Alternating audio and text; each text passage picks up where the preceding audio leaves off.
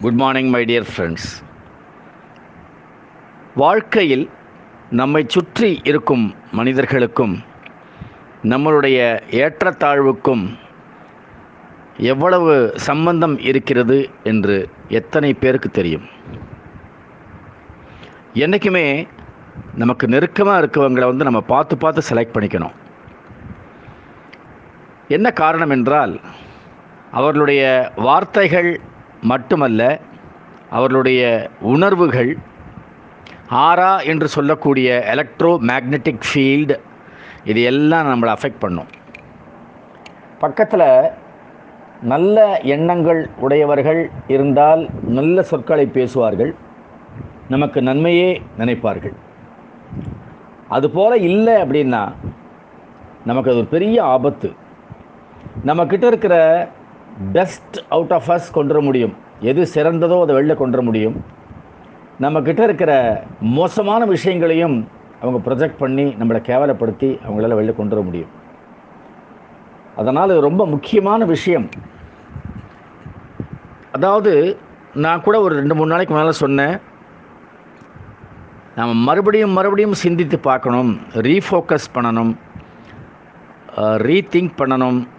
Relearn பண்ணணும். எல்லாமே திருப்பி திருப்பி நம்ம பார்க்கணும்.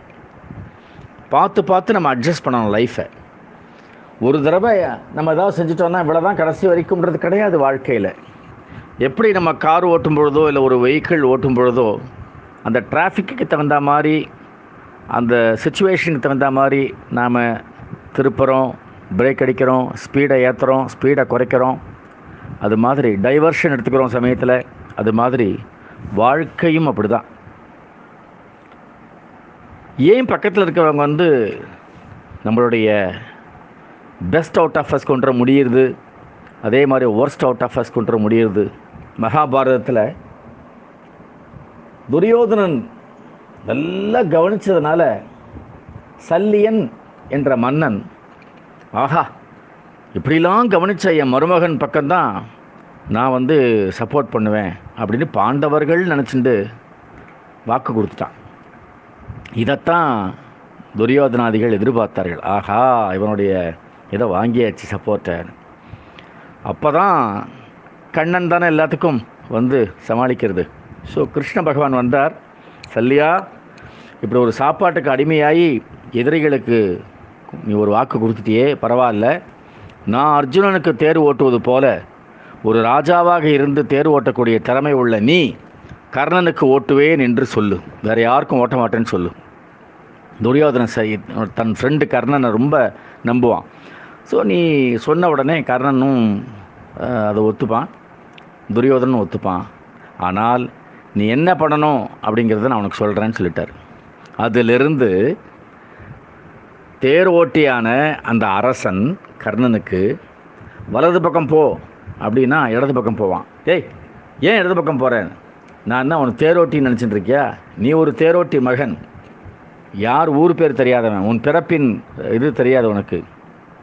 ரகசியம் தெரியாது யாருன்னு தெரியாது. அப்பா அம்மா தெரியாதவன். நீ ஒரு தேரோட்டியால் வளர்க்கப்பட்டவன். அனாத இப்படிலாம் சொல்லி சொல்லி சொல்லி சொல்லி அவனை அவ்வளோ பெரிய மா வீரனை சூரிய புத்திரனை ஒன்றும் இல்லாமல் பண்ணான்.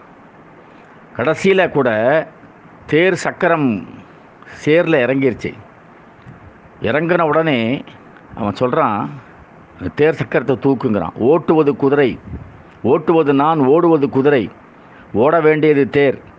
ஓட்டுகிறேன். ஓடினால் ஓடட்டும் ஓடாவிட்டால் நான் விட்டுட்டு போயிடுவேன். எனக்கு சம்மந்தமே கிடையாதுன்னுவான். அதுபோல் நாகாஸ்திரத்தை ஒரு முறைக்கு மேலே பிரயோகம் பண்ணக்கூடாது அப்படின்றது இவனுக்கு தெரியாது. ஏன்னா கர்ணனுக்கு தெரியும். அவன் சொல்கிறான் மார்புக்கு குறிவை.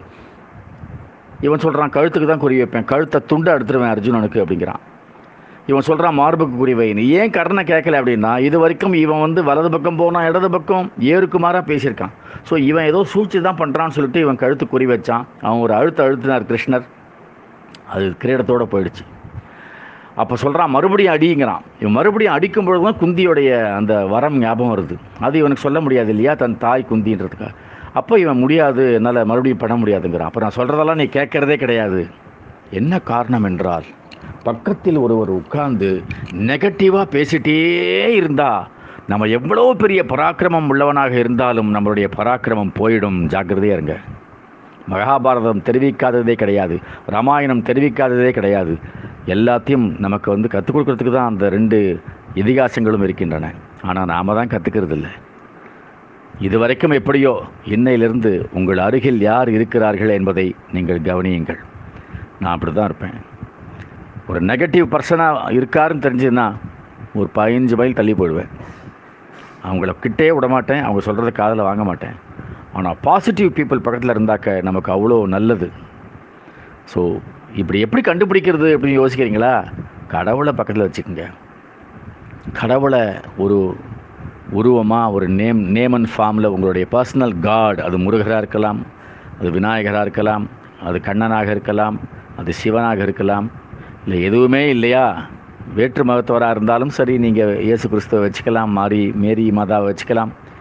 இல்லை முஸ்லீம்கள் மாதிரி இருந்தால் அல்லாஹை வச்சுக்கலாம். தப்பே கிடையாது.